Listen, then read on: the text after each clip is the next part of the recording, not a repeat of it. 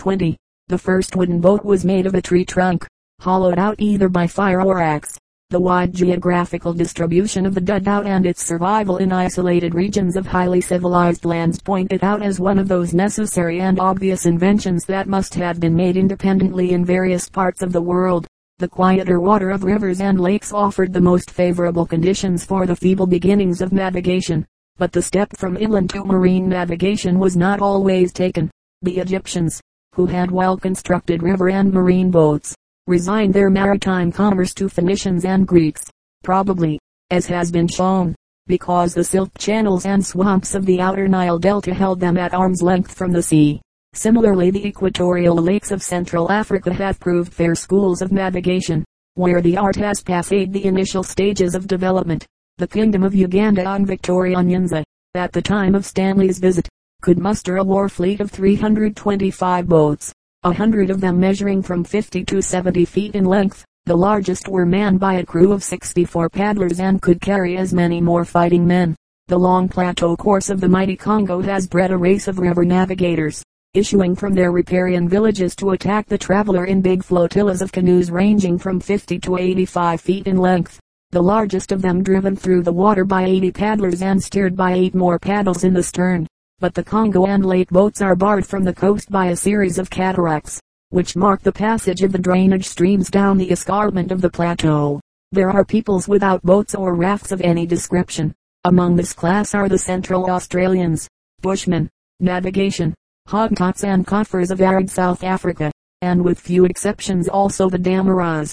Even the coast members of these tribes only wade out into the shallow water on the beach to spearfish the traveler moving northward from Cape Town through South Africa, across its few scant rivers, goes all the way to Ngami Lake before he sees anything resembling a canoe, and then only a rude dugout. Still greater is the number of people who, though inhabiting well-indented coasts, make little use of contact with the sea. Navigation, and known to many Australian coast tribes, is limited to miserable rafts of mangrove branches on the northwest seaboard and to imperfect bark canoes with short paddles on the south. Only in the north where Malayan influences are apparent does the hollowed tree stem with outrigger appear. This retardation is not due to fear, because the South Australian native, like the Fuegian, ventures several miles out to sea in his frail canoe. It is due to that deep-seated inertia which characterizes all primitive races, and for which the remote, outlying location of peninsular South America, Southern Africa and Australia, before the arrival of the Europeans, afforded no antidote in the form of stimulating contact with other peoples.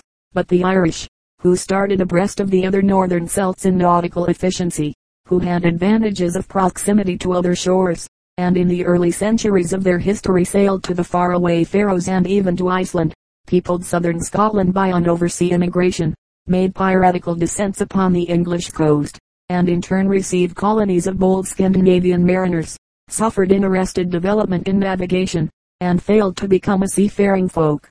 Turning from these regions of merely rudimentary navigation and inquiring where the highest efficiency in the art was obtained before the spread of Mediterranean and European civilization, we find that this distinction belongs to the great island world of the Pacific and to the neighboring lands of the Indian Ocean. Sailing vessels and outrigger boats of native design and construction characterize the whole sea-washed area of Indo-Malaysian civilization from Malacca to the outermost isles of the Pacific.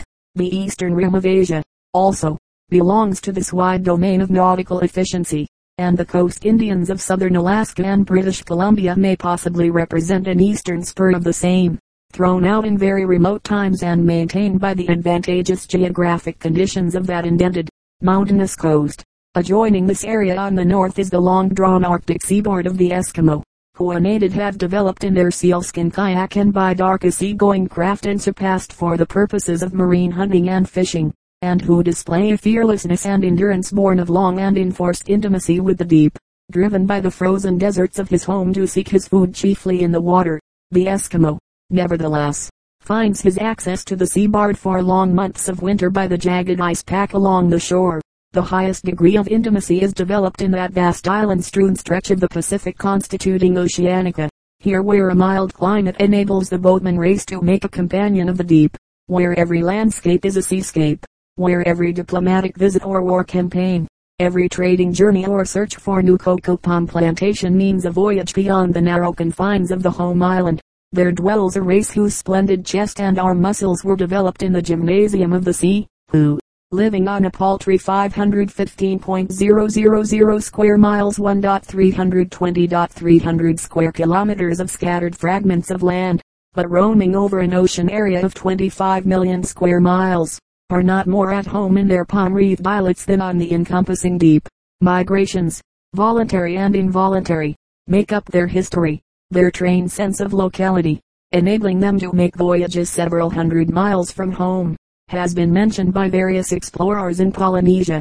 The Marshall Islanders set down their geographical knowledge in maps which are fairly correct as to bearings but not as to distances. The Ralik Islanders of this group make charts which include islands, routes and currents.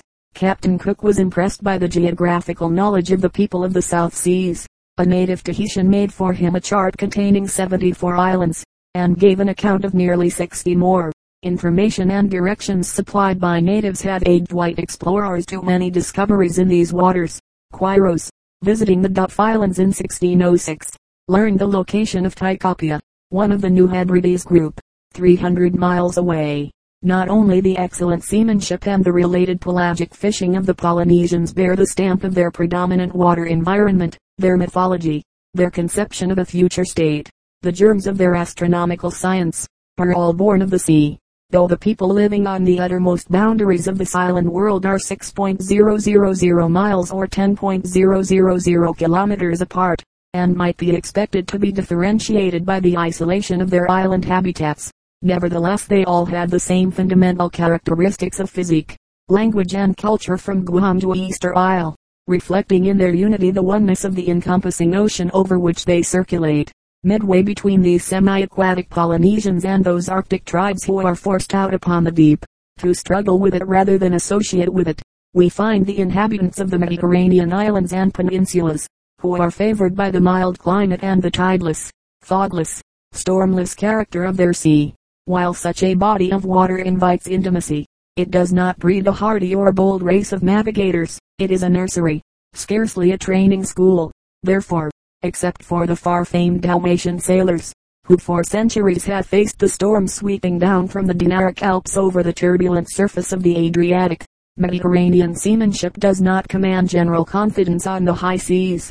Therefore it is the German, English and Dutch steamship lines that are today the chief ocean carriers from Italian ports to East Africa, Asia, Australia, North and South America, despite the presence of native lines running from Genoa to Buenos Aires. Montevideo and New York, just as it was the Atlantic states of Europe, and only these and all of these, except Germany, who, trained to venture out into the fogs and storms and in marked paths of the Mare Tenebrosum, participated in the early voyages to the Americas. One after the other they came Norwegians, Spaniards, Portuguese, English, French, Dutch, Swedes and Danes. The anthropogeographical principle is not invalidated by the fact that Spain and England were guided in their initial transatlantic voyages by Italian navigators, like Columbus, Cabot and Amerigo Vespucci. The long maritime experience of Italy and its commercial relations with the Orient, reaching back into ancient times, furnished abundant material for the researches and speculations of such practical theorists, but Italy's location fixed the shores of the Mediterranean as her natural horizon narrowed her vision to its shorter radius. Her obvious interest in the preservation of the old routes to the Orient made her turn a deaf ear to plans aiming to divert European commerce to transatlantic routes. Italy's entrance upon the high seas was, therefore, reluctant and late, retarded by the necessity of outgrowing the old circumscribed outlook of the enclosed basin before adopting the wider vision of the open ocean. Venice and Genoa were crippled not only by the discovery of the sea route to India, but also by their adherence to old thalassic means and methods of navigation inadequate for the high seas. However, these Mediterranean sea folk are being gradually drawn out of their seclusion, as is proved by the increase of Italian oceanic lines and the recent installation of an Hellenic steamship line between Piraeus and New York. The size of a sea or ocean is a definite factor in its power to attract or repel maritime ventures, especially in the earlier stages of nautical development. A broken, Indented coast means not only a longer and broader zone of contact between the inhabitants and the sea, It means also the breaking up of the adjacent expanse of water into so many alcoves, in which fisherman, trader and colonist may become at home, and prepare for maritime ventures farther afield. The enclosed or marginal sea tempts earlier because it can be compassed by coastwise navigation, than by the proximity of its opposite shores and its usual generous equipment with islands. The next step to crosswise navigation is encouraged. For the earliest stages of maritime development, only the smaller articulations of the coast and the inshore fringe of sea islets count. This is shown in the primitive voyages of the Greeks, before they had ventured into the Euxine or west of the forbidding Cape Malea, and in the inside passage navigation of the Indians of southern Alaska, British Columbia, and Chile, who had never stretched their nautical ventures beyond the outermost rocks of their skerry-walled coast. A second stage is reached when an enclosed basin is at hand to widen the maritime horizon and when this larger field is exploited in all its commercial, colonial and industrial possibilities, as was done by the Phoenicians and Greeks in the Mediterranean, the Hanse towns in the Baltic, the Dutch and English in the North Sea. The third and final stage is reached when the nursery of the inshore estuary or gulf and the elementary school of the enclosed basin are in turn outgrown, and the larger maritime spirit moves on to the open ocean for its field of operation. It is a significant fact that the Norse, bred to the water in their fjords and channels behind their protecting, skerry wall, then trained in the stormy basins of the North and Irish seas, were naturally the first people of Europe to cross the Atlantic, because the Atlantic of their shores, narrowing like all oceans and seas toward the north, assumes almost the character of an enclosed basin. The distance from Norway to Greenland is only 1.800 miles, little more than that across the Arabian Sea between Africa and India. We trace, Therefore, a certain analogy between the physical subdivisions of the world of water into inlet, marginal sea and ocean, and the anthropogeographical gradations in maritime development. The enclosed or marginal sea seems a necessary condition for the advance beyond coastwise navigation and the much later step to the open ocean. Continents without them, like Africa, except for its frontage upon the Mediterranean and the Red Sea, had shown no native initiative in maritime enterprise. Africa was further cursed by the mockery of desert coasts along most of her scant thalassic shores. In the Americas, we find the native races compassing a wide maritime field only in the Arctic, where the fragmentary character of the continent breaks up the ocean into Hudson's Bay, Davis Strait, Baffin Bay, Gulf of Boothia, Melville Sound and Bering Sea, and in the American Mediterranean of the Caribbean Sea and Gulf of Mexico. The excellent seamanship developed in the archipelagos of southern Alaska and Chile remained abortive for maritime expansion, despite a paucity of local resources and the spur of hunger, owing to the lack of a marginal sea, but in the Caribbean basin, the Arawaks and later the Caribs spread from the southern mainland as far as Cuba. See map page 101. Enclosed or marginal seas were historically the most important sections of the ocean prior to 1492 apart from the widening of the maritime horizon which they give to their bordering people. Each has the further advantage of constituting an area of close vicinal grouping and constant interchange of cultural achievements, by which the civilization of the whole basin tends to become elevated and unified. This unification frequently extends to a race also, owing to the rapidity of maritime expansion and the tendency to ethnic amalgamation characteristic of all coast regions we recognize an area of Mediterranean civilization from the Isthmus of Suez to the sacred promontory of Portugal, and in this area a long-headed, brunette Mediterranean race, clearly unified as to stock, despite local differentiations of culture, languages and nations in the various islands, peninsulas and other segregated coastal regions of the sea. The basin appears therefore as an historical whole, for in it a certain group of peoples concentrated their common efforts, which crossed and crisscrossed from shore to shore.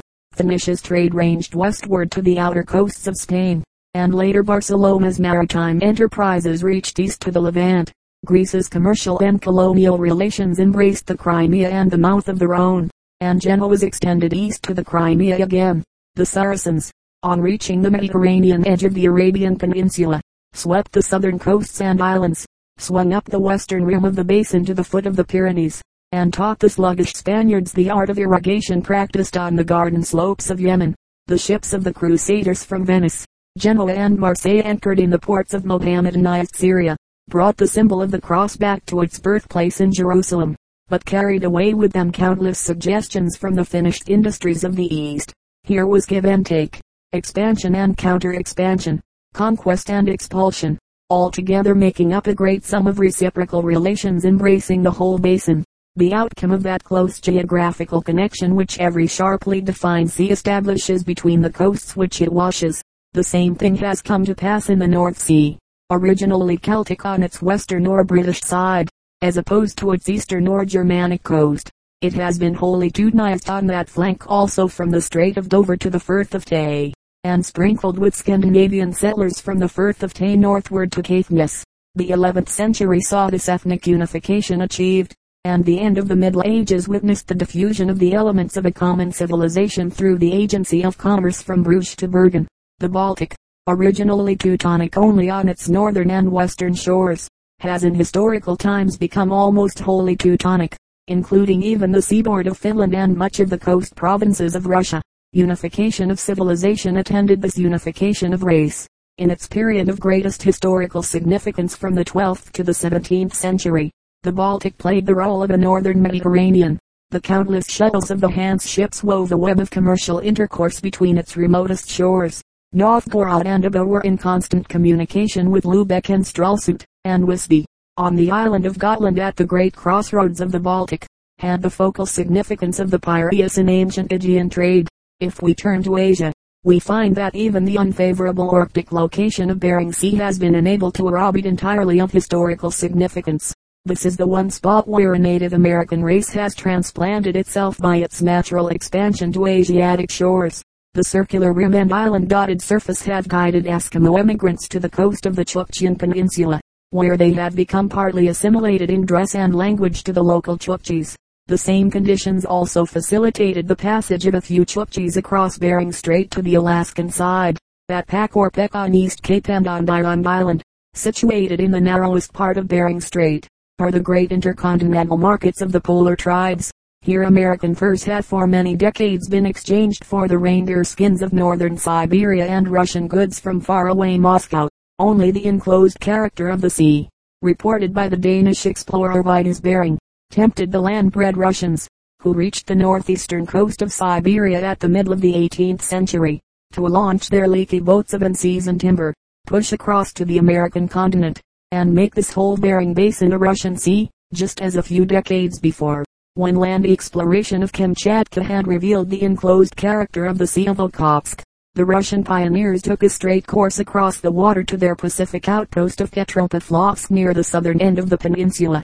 But even before the coming of the Slavs to its shores, the Sea of Okhotsk seems to have been an area of native commercial and ethnic intercourse from the Amur River in Siberia in a half circle to the east, through Sakhalin, Yezo, the Kuril Islands and southern Kamchatka, noticeably where the rim of the basin presented the scantiest supply of land and where, therefore, its meager resources had to be eked out by fisheries and trade on the sea.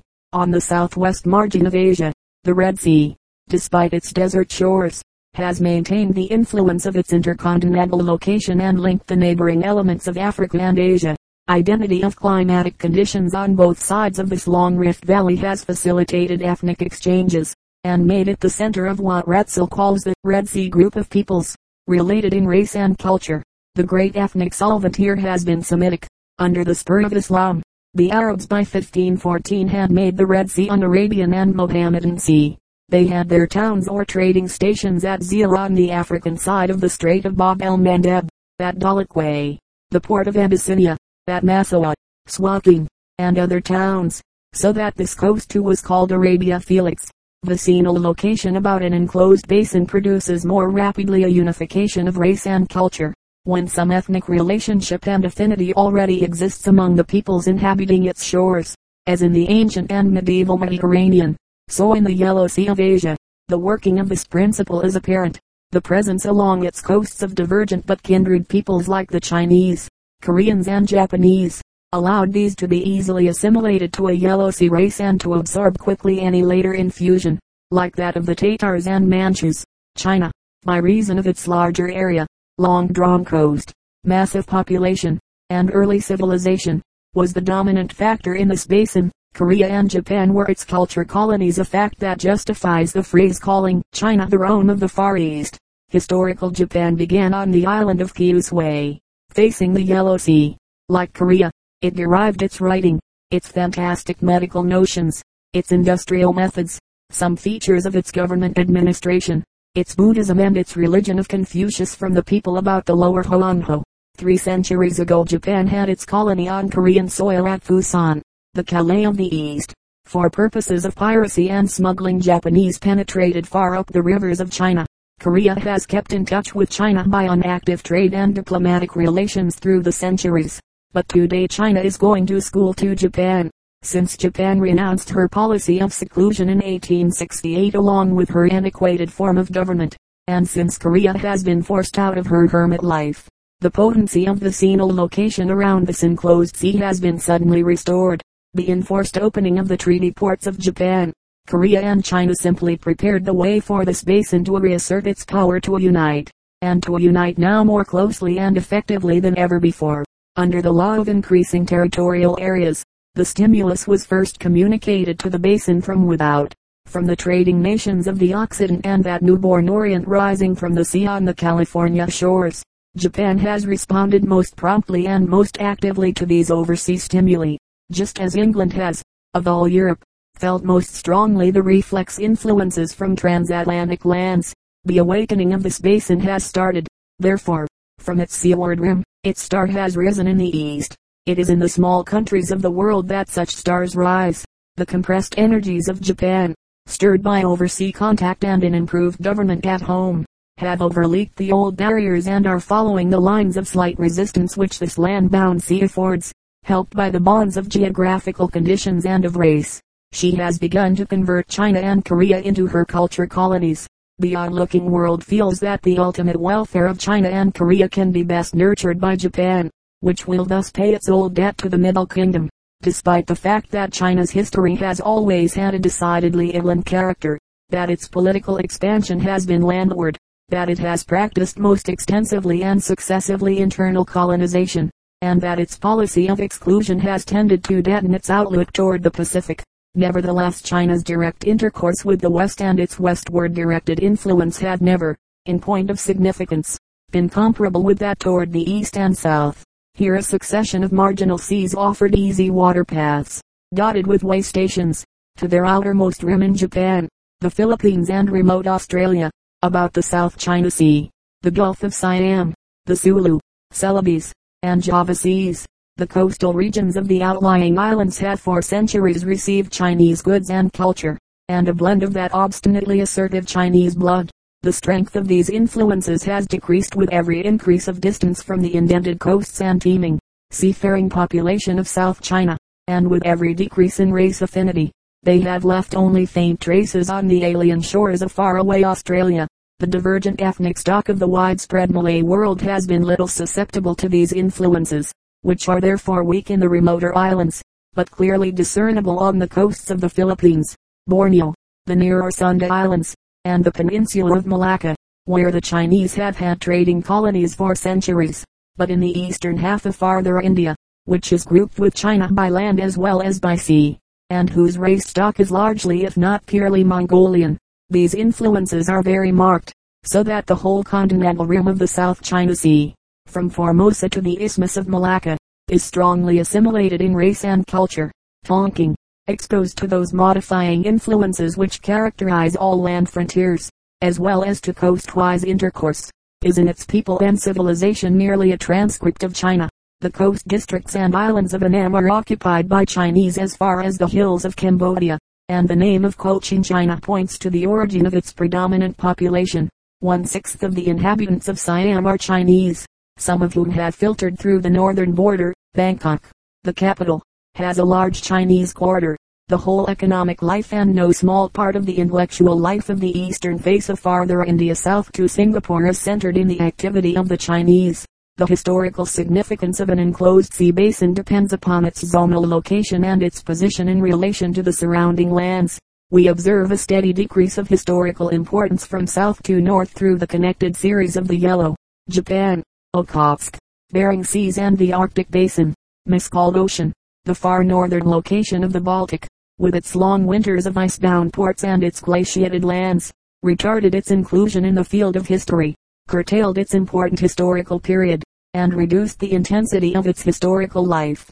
Despite the brave, eager activity of the Hanseatic League, the Mediterranean had the advantage, not only of a more favorable zonal situation, but of a location at the meeting place of three continents and on the line of maritime traffic across the eastern hemisphere from the Atlantic to the Pacific.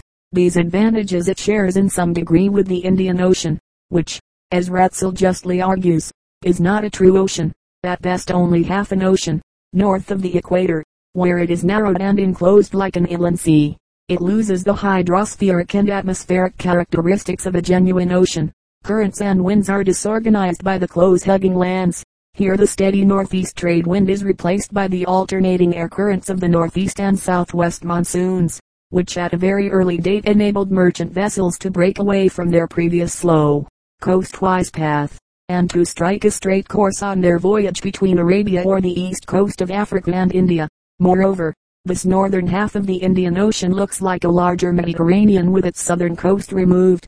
It has the same east and west series of peninsulas harboring differentiated nationalities, the same northward running recesses, but all on a larger scale. It has linked together the history of Asia and Africa, and by the Red Sea and Persian Gulf, it has drawn Europe and the Mediterranean into its sphere of influence. At the western corner of the Indian Ocean a Semitic people, the Arabs of Oman and Yemen, here first developed brilliant maritime activity, like their Phoenician kinsmen of the Lebanon seaboard.